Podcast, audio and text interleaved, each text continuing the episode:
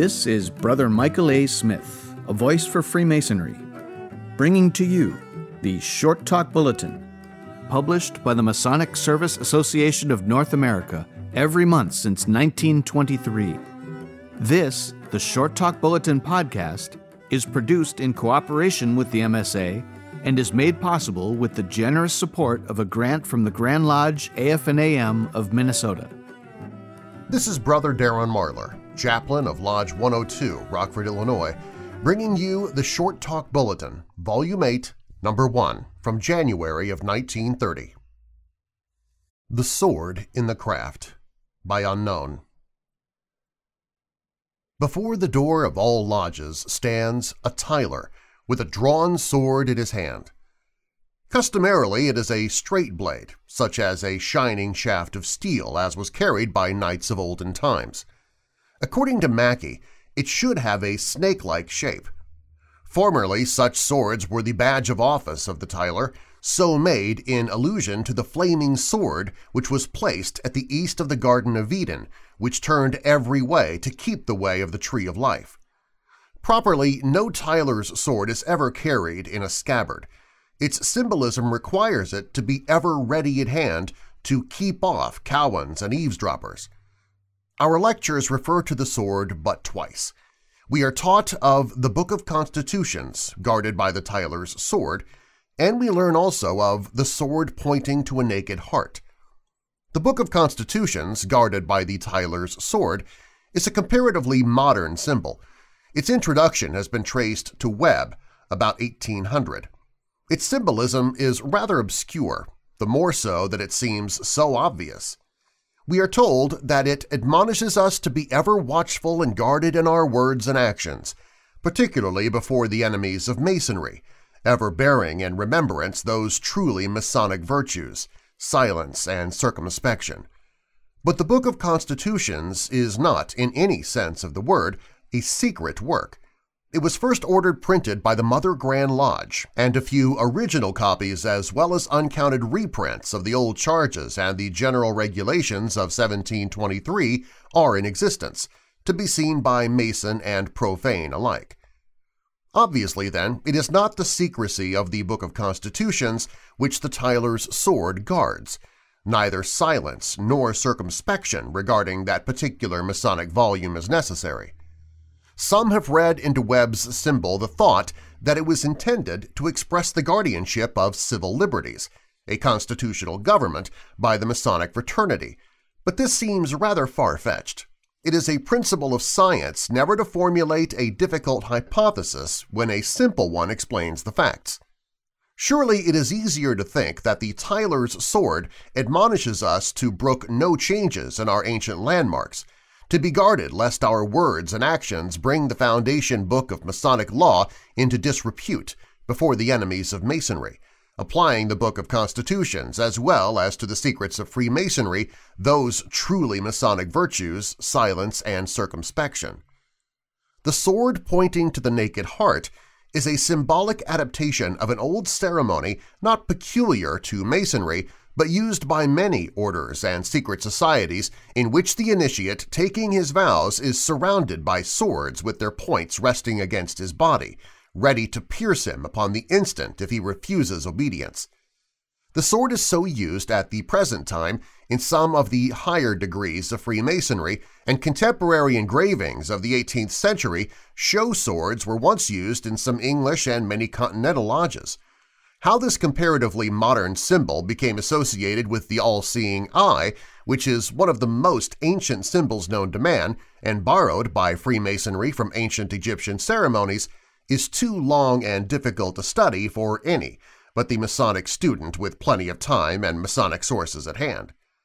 The sword appears in the Grand Lodge as the implement of the Grand Sword Bearer, an officer found in most, if not all, Grand Lodges. It comes undoubtedly from the ancient Sword of State, which seems to have begun in Rome when the lictor carried, as a symbol of authority and power to punish the evildoer, his bundle of rods with an axe inserted.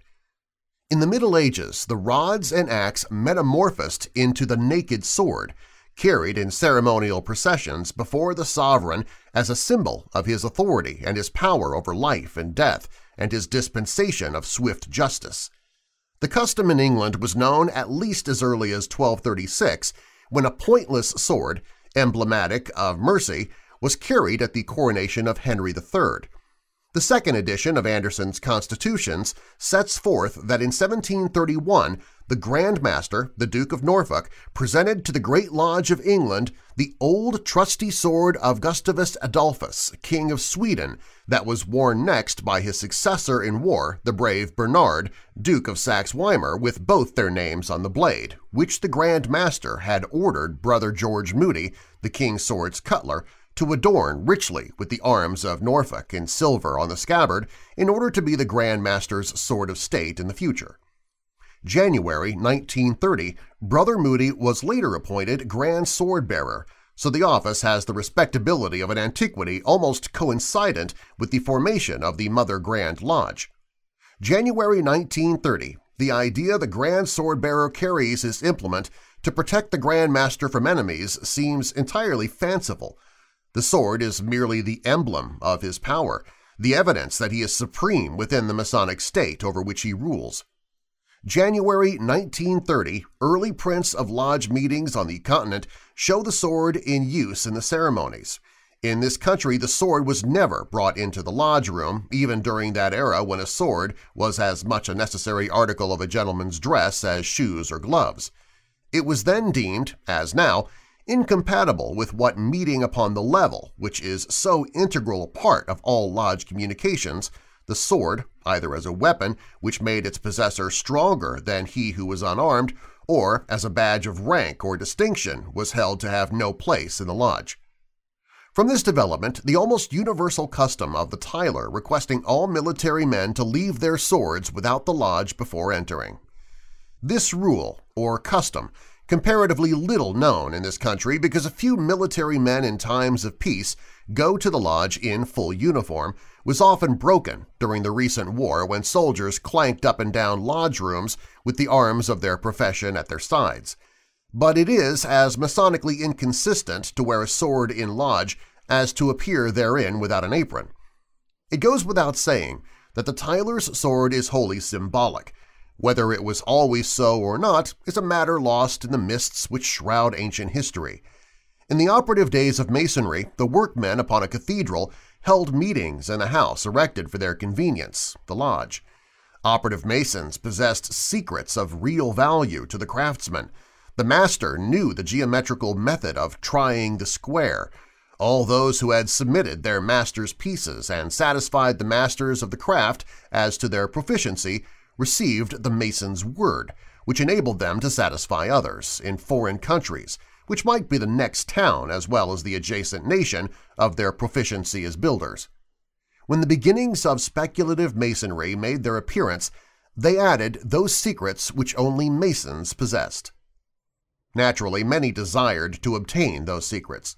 These were divided into two classes, the eavesdropper, who listened under the eaves of a building and therefore received the droppings from the roof, and the cowan, or particularly instructed mason, as early as 1589, Schaw manuscript, appears this passage, that no master or fellow of the craft shall receive any cowans to work in his society or company, nor send none of his servants to work with cowans.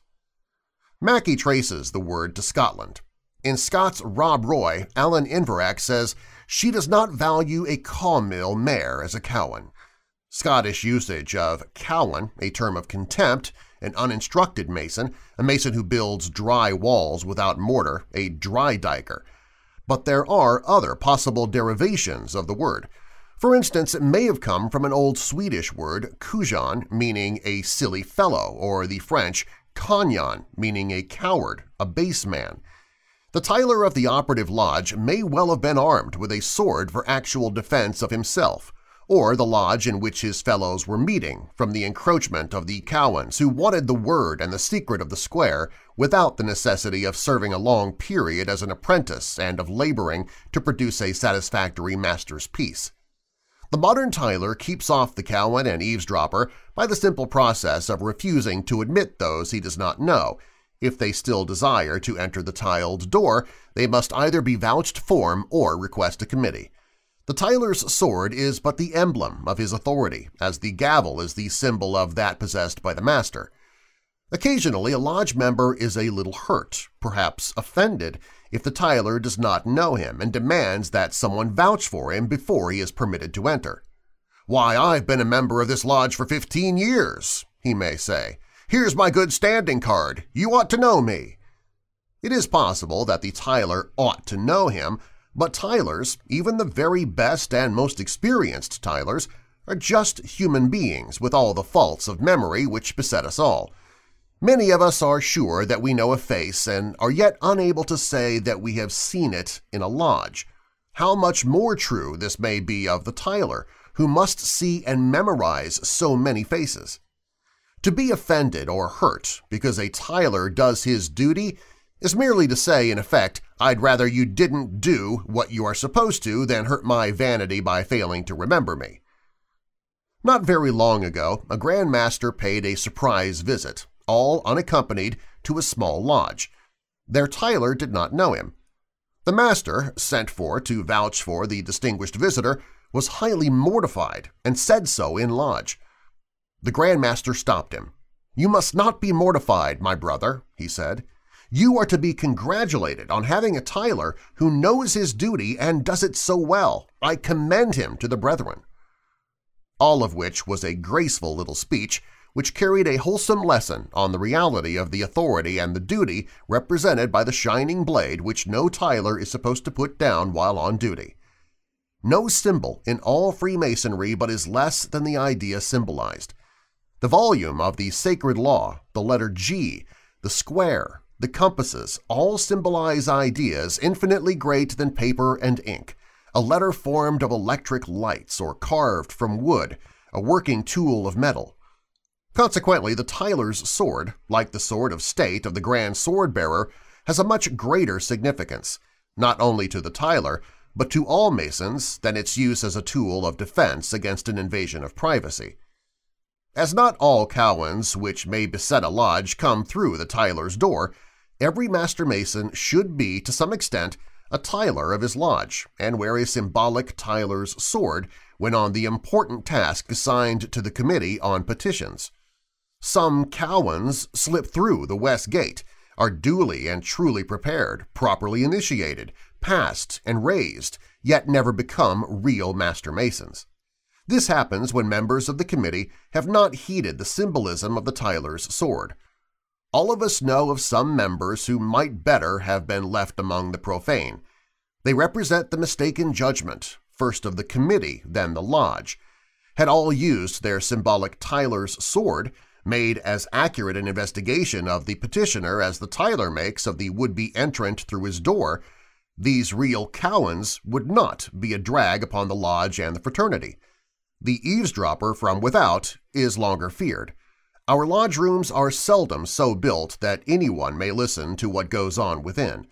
The real eavesdropper is the innocent profane who is told more than he should hear by the too enthusiastic Mason.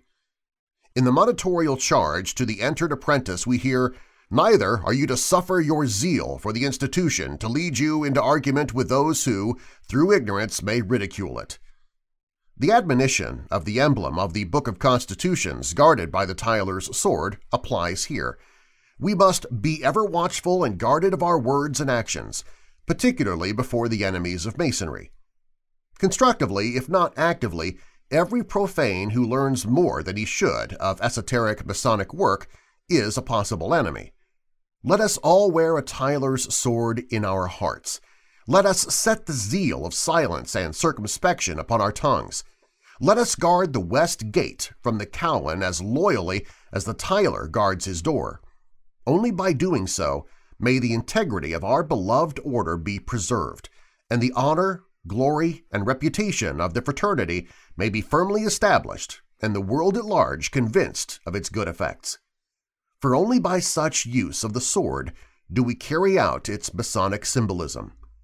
To Masonry the sword is an emblem of power and authority, never of blood or wounds or battle or death. Only when thought of in this way is it consistent with the rest of the symbols of our gentle craft and wins obedience to the mandates of the Tyler by brotherly love, an infinitely stronger power than strength of arm, point of weapon, or bright and glittering steel.